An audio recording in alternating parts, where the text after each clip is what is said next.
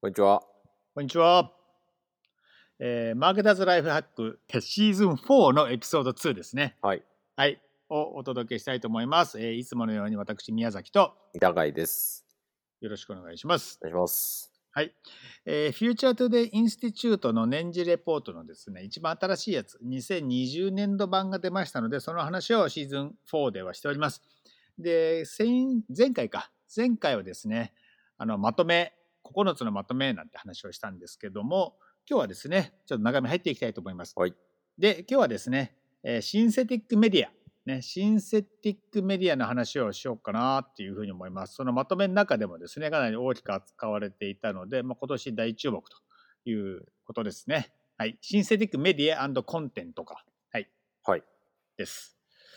というわけで、じゃあ行きましょう。早速、でもキーインサイトということでですね、えーっと、まず何かっていうと、シンセティックメディア、まあ、合成して音とか、まあ声とか、まあ、音とか、あとは動画とか、あとはまあ写真とかも作れちゃうんですけど、それにはですね、なんていうんですかね、悪意を持った使い方とそうじゃないのがありますよっていうことがまあ最初言われてますね。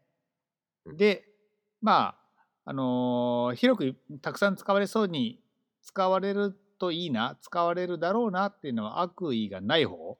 シンセティックメディアコンテントっていうのは基本的に悪意なく使うっていう文脈ではこう呼ばれるってことだよね。そうですね。ここに書いてあるのは、うん。悪意ある使い方は、うん例えばディープフェイクって呼ばれてるけれども、そうじゃないやつは、うんシンセティックメディア、人工メディアですか？そうですね。うん人工メディアというとちょっとなんか違違う感じもしますけど、合成じゃないのやっぱり。合成？合成か。でも合成って言ってもなんか違う感じがするけどね。なんかいいうん日本語がない気がしますが。そうですね。はい。っていうのが、ことで、この、何ですか？すぐアクション取るべきか、それともはい様子見でいいかみたいな表があるんですけども、このシンセティックメディアコンテントっていうのは、必ず来るよと。しはい。で、かつすぐにもうアクションの動いた方がいいよっていうのに分類されておりますと。一番緊急度が高いやつ。緊急度が高いやつですね。はい。はい。でです。えーっとですね、ここに書いている、そうですね、Why It Matters で、まあ、なんでそんなに重要かっていうと、もう2020年に来るよということが書かれておりますね。はい。はい。それでですね、えーっと、なんか板垣君あります？ここのところで。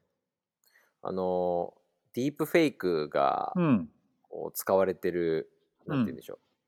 まあ、これも、そんなに、なんだろう、悪用っていう感じじゃないんですけど、うん。あの、ゲームオブスローンズ見てました？まあ、見てないです。見てないですか？じゃあ、ジョン・スノーって誰かわかんないってことですね。わかんないです。なるほど。あのーまあ、ゲームオブスローンズご存知の方は知ってると思うんですけど、ジョン・スノーっていうのが、あのゲームオブスローンズの主人公格なんですね。はい。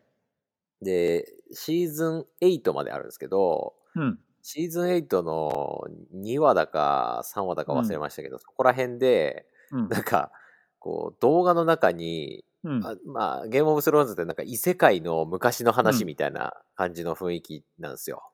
うん。だから、こう、現代のものが映ってちゃいけないんですけど、はい。あのースターバックスのコーヒーカップがこう置い置かれてるっていうのが映り込んでるシーンがあって、うん。でそれについて、その、ジョン・スノーが、えーうんディープフェイクを使って謝ってる動画とかがこう投稿されてましたみたいなえのが書かれていて、ー。うん。まあこれアメリカだけじゃなくてこう世界的に知られてるものが多分ここに載ってるんですけど、うん。まあ、日本でゲームオブスローンズ結構見てる人もいただろうなと思ってちょっとシェアでした。はい。日本だとあれじゃないの？あの、み美空ひばりが紅紅白で歌ったんだっけ？あれが一番近いんじゃないの？みんながピンとくる。例じゃないですかねそうですね。まあ、うん紅白の視聴率とかちょっとわかんないんですけど、見られてたんですか、あれは。え、わかり、わかりません。紅白みんな、なんか話題になってたよね、でもね。NHK が総力を駆使して、そうですねなんか。再現させたっていうことで。はい。まはあ、い。そういう、なんて言うんでしょう。ちょっと巷的には、これは、まあ、家族が死んだ人でも、あの、歌わせてほしいっていうのに許諾したからいいって言われているけれども、うん。これはなんでしょう、死んでしまった時に、自分の権利をこう、例えばうん今志村けん死んでるじゃないですか。うん。で志村けんさんが亡くなったとところで、この、志村けんさんの昔の映像を流すのはね、まあうんなんか100歩譲ってしょうがないと思うんですけど、うん。まあ、その志村けんさんに対してこう家族の同意を得ずにそういう動画を作っていいのかみたいな、っていうのはなんか、えー議論になりそうなところですよね。そうですね。そういう有名人はそうなるでしょうね。しなんかあのもうすでにさ音とかね、うん。そのビデオとかたくさん残ってるからそれを使っていろいろ作っちゃおうなんてことがまあ多分可能になるでしょうね。うん。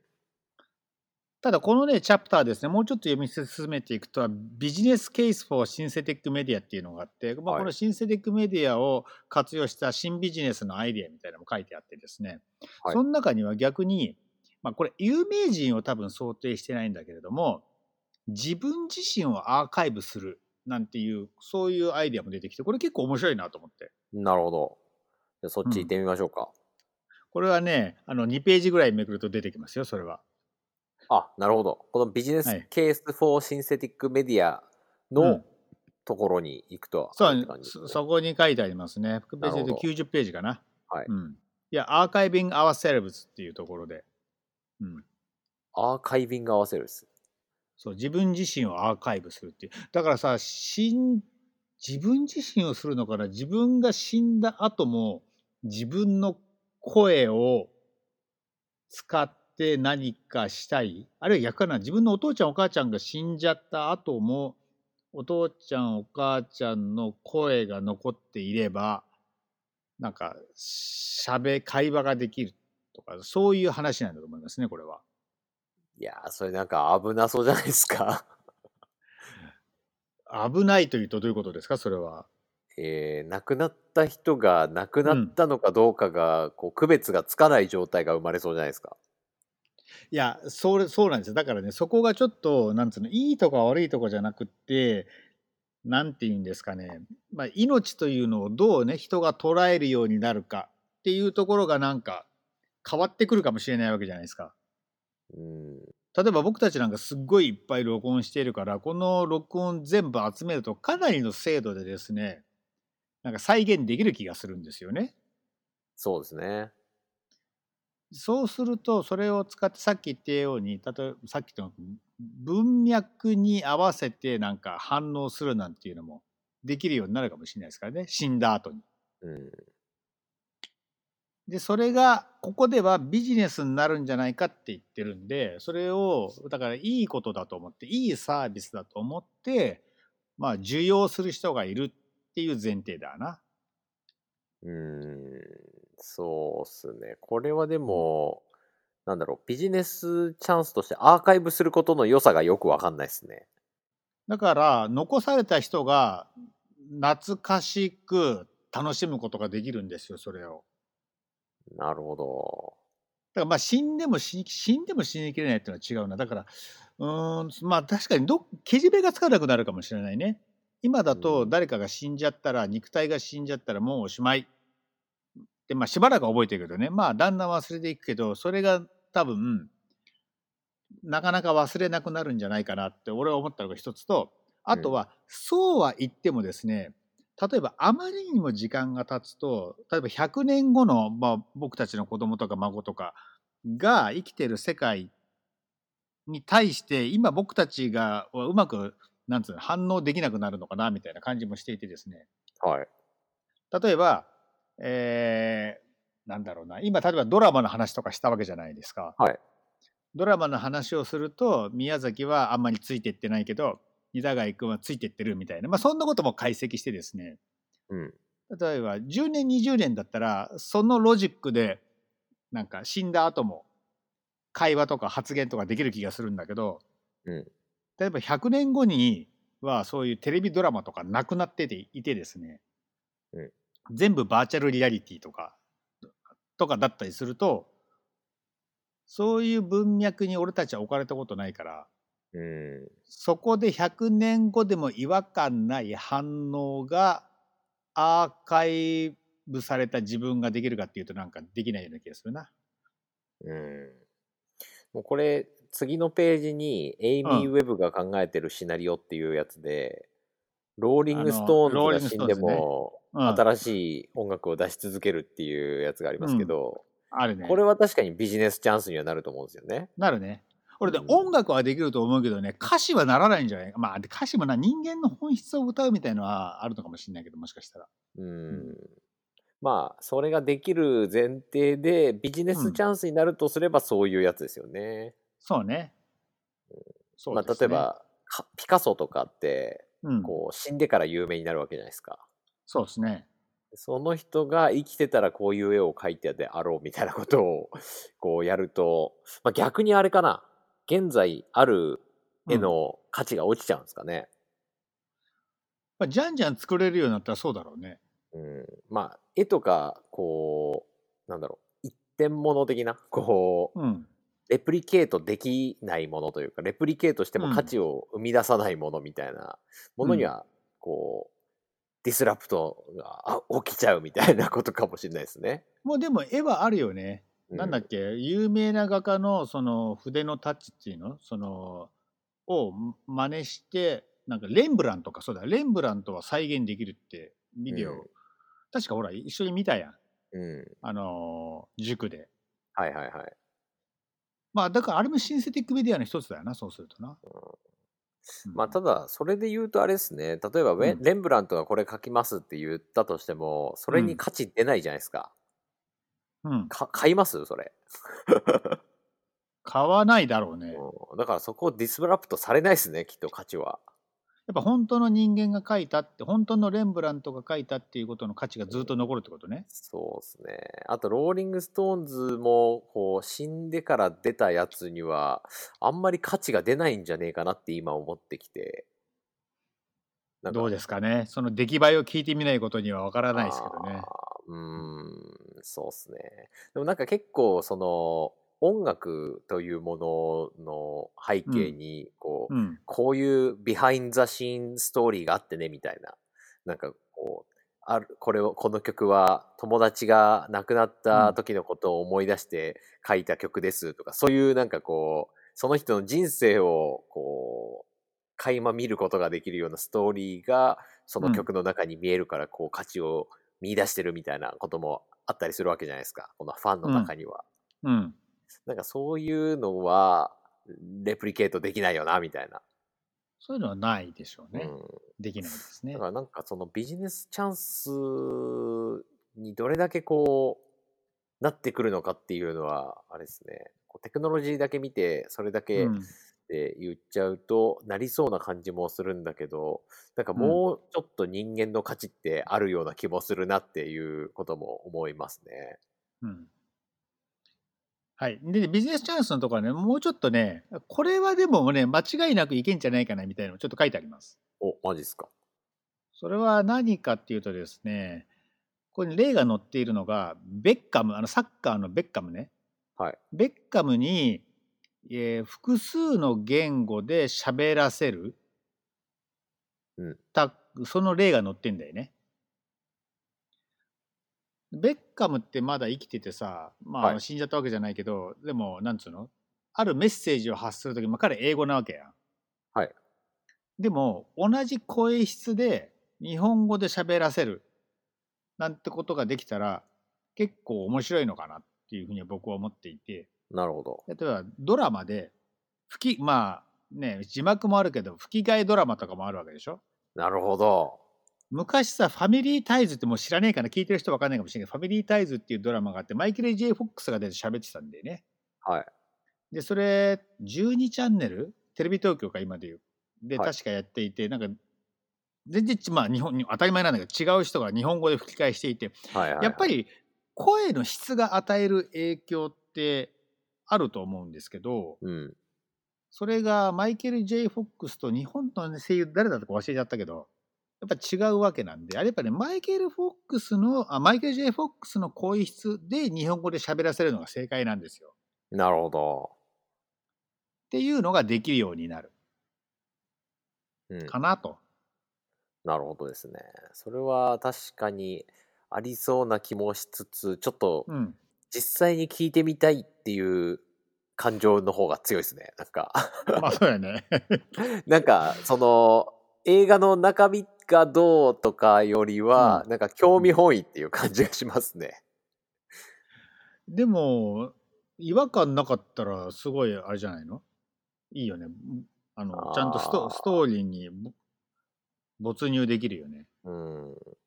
なんかあれですかね、日本人で海外の映画とか、まあ、うんもしくはドラマとかに出てる人が、うん。現地目線というか、なんだろう、例えうんばアメリカのドラマとか映画に出てるとしたら、英語うんでセリフは喋るんだけど、うん吹き替え版になった時には、そこは日本語で喋っててくれてるみたいな、なんかそういう印象ってことですか？そうなるんじゃないですか？うん。うんなんかその時の印象で言うと、うん。確かに違和感は極限に少なくなるでしょうね。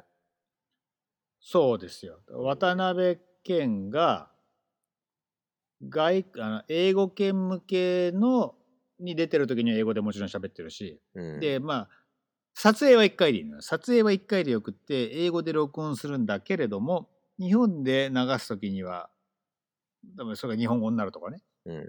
ほまあ、他の出演者も全員日本語になるんだけど、はい。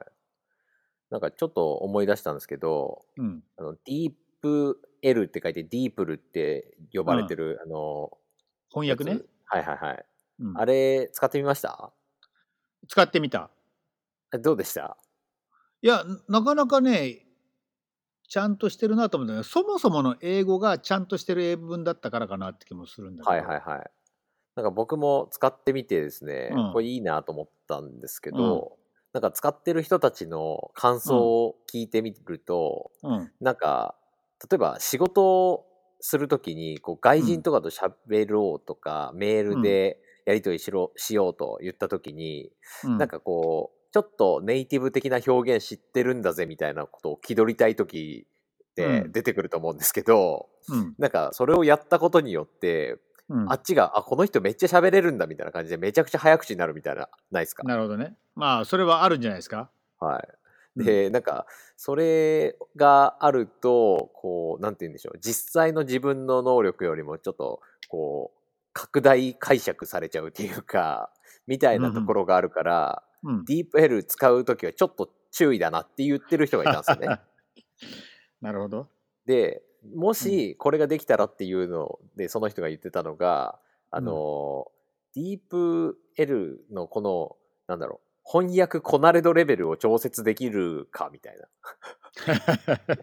その自分のうん。TOEIC とかのレベルに合わせて、うん。この人はこれぐらいのことだったら喋れるかなみたいな、そういうなんかレベル調整できたら完璧だよねみたいな。って言ってたんですけど、うん。それがその映画の中でもちょっとこう、なんて言うんでしょう。必要になってきちゃうシーンって出てくるだろうなと思って。うん。例えばあのもう何十カ国語もしゃ喋れるスパイですみたいな。ジェームズ・ボンドがこうイタリア語うん。もフランス語も喋れますぜみたいな、っていうやつはもう最高のこうなんだろうこなれ度合いでフランス語でもイタリア語でも英語でも喋ったらいいと思うんですけど、うん。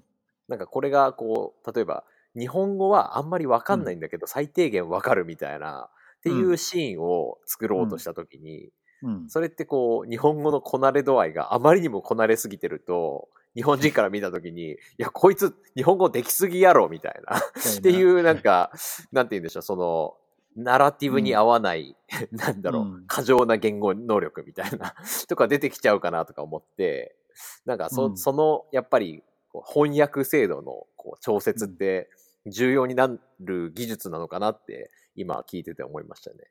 シンセティックもまあだからあれだレベルを調整できるようにするわけで、うんどのくらい似てるかっていうのをね、そうですね。うんまあ今はそこまでこう求められてないと思うんですけど、うん今後ビジネスチャンスとしてはそういうところが入ってくるのかなみたいな。うんうん、まあそ まあそこで調整したくなるようなでも吹き替えは 吹き替えっていう意味ではあんまりないような気吹きがする替えではないですね、それは。うん、吹き替えではないですね。うん。なんかその、なんだろう。あまりにも、こう外、明らかにこう、日本に、例えば、ラストサムライで、うんえー誰でしたっけラストサムライやってたの。え渡辺謙と、じゃなくて？えートム・クルーズ？あ、トム・クルーズか。うん。トム・クルーズがもうペラッペラに日本語喋ってたらちょっと違和感だと思うんですよね。いやーだからそれがさ、はい今はそう思うけどそういうのが当たり前だと思うと違和感じゃなくなんじゃないの？かな。そうなんですかね。いや、なんかあの映画では渡辺謙は、こう、日本人なんだけど、英語をペラペラしゃに喋れるみたいなことが求められてると思うんですけど、うん。あの、ネイサン・オルグレン単位にはそこまで求められてないと思うんですよね。なんか異国に来たアメリカ人みたいなのがこう描きたいものになると思うんで、うん。っていう意味ではなんか重要そうだなって。そうだね。まあそれは確かにそうかも。うん それは確かにそうかも。うん。ペラペラしましたら変だよね。そうですよね。来たばっかりですもんね、日本に。そうね。うん。あともう一個なんか、あの、宮崎さん、使い勝手のところで言ってましたよね。なんだっけどれ言ってたっけ俺。えっと、声優さんのブッキングが楽になるみたいな。あそうそうそう。声優さんのねこれはもう本当これこそすぐね実現しそうなんですけどすげえ超人気、うん、超人気の声優さんがいたらもう声を合成して作れるようになったら、その人に喋ってもらう必要全くないんだもんね。はその人の声を使っていろんなところでもう世界同時多発的にいろんなところで録音しようと思えばできちゃうよね。い。しかも、なんていう声優さんにとっても、なんか自分の体が資本っていう感じじゃないですか、今って。うんうんだけど、本来的には、本質的には声が資本なわけじゃないですか。うん。だから最高の声の時にいろんうなん。サンプルボイスを取っておいて、うん。それでパテントでみたいなパテントじゃないか。その印税収入で食べていくみたいな。なんかそういう世界が待ってる気もしますよね。かもね。なんかそうなっちゃうとさ結構さ、なんつうの俺どうなんだろう。ちょっと思ったのがあのーすごいなんだろう。例えばいイチローがもうずっと一流でいるみたいな感じでしょ、はいはいはい。まあ、それも世世界っていうか全てのチームにイチローがいるみたいな感じになっちゃうわけでしょ？はいはいはい。それもずっとそうすると新規参入する人がいなくなるよね。あーなるほど。まあその声が生き続けるからってことですよね？そうそうそう、ううんこの声がいい声なんだっていうことになっちゃったらん。うんだから新規参入者がなんか過去のものすごい人たちと競争をしなくちゃいけないわけだからうんなんかすげえ大変だなと思った。なるほど。だけどやっぱこう多分ですけど このただの妄想妄想なんですけどうんあの例えばこのアニメの声優さんでこういう声が欲しいんだよねみたいなのがあった時に、うん。まあ A さんと B さんとまあうん。いるんだけれども似てうん。声も質も似てるんだけども、うん。このシーンではこういうちょっと特殊なあのなんだろう感情表現入れたいんだけど、うん。ちょっとあのプログラミングとかでやるとうまくいかないから、ちょっと特注でこれお願いしますみたいなのあると思うんですよね。うんうん。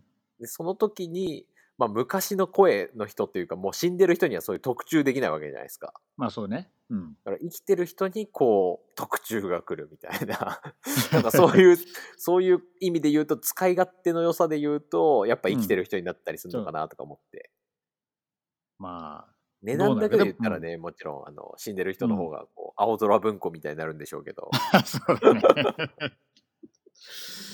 でもこれはねこの世界は本当にすぐ来そうだから、うん、うん。どんなことが起こるかっていうのは、まあ、僕たちが生きている間にもちゃんとうん、確認することができそうですね。そうですね。まああと声優さんってきっと、あの飯の食い方というかそういうのが結構最近なんでしょう。音楽もそうですけどライブとかそういうのでこう、そうだね。やったりするじゃないですか。だからそっちの重要性が高まるかもしれないですね。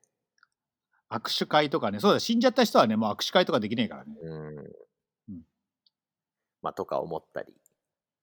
そうですね。マネタイズのポイントが変わってくるのかもな。そうですね。うん、まあだからそ次のところにはリーガルintellectual property challenges ってありますもんね。ありますね、そうですね。はい。その権利をどうするのかとかその権利、権利者に対してどういうふうに支払いが発生するのかとかそういうのは整えないといけないと。そういうそこね。こできっと JASRAC がこう幅を利かせるんでしょうねとか言って はい。というようなことが書いてありますので、はいで、今年一番注目のテクノロジーらしいので、皆さんもですね、ただでダウンロードできますから、まあ、英語得意な方は一回ね、読んでみるのもいいかななんていう。英語が得意じゃない方は、まあ、僕たちがあのお届けしますので、毎週毎週楽しみに、ね、はい、待っていただければと思いますと。いうことですね。はいはい。なんか言い残したことありますか？ございません。はい。というわけでですね、じゃあ今回も私、宮崎と、三田でした。ありがとうございました。ありがとうございました。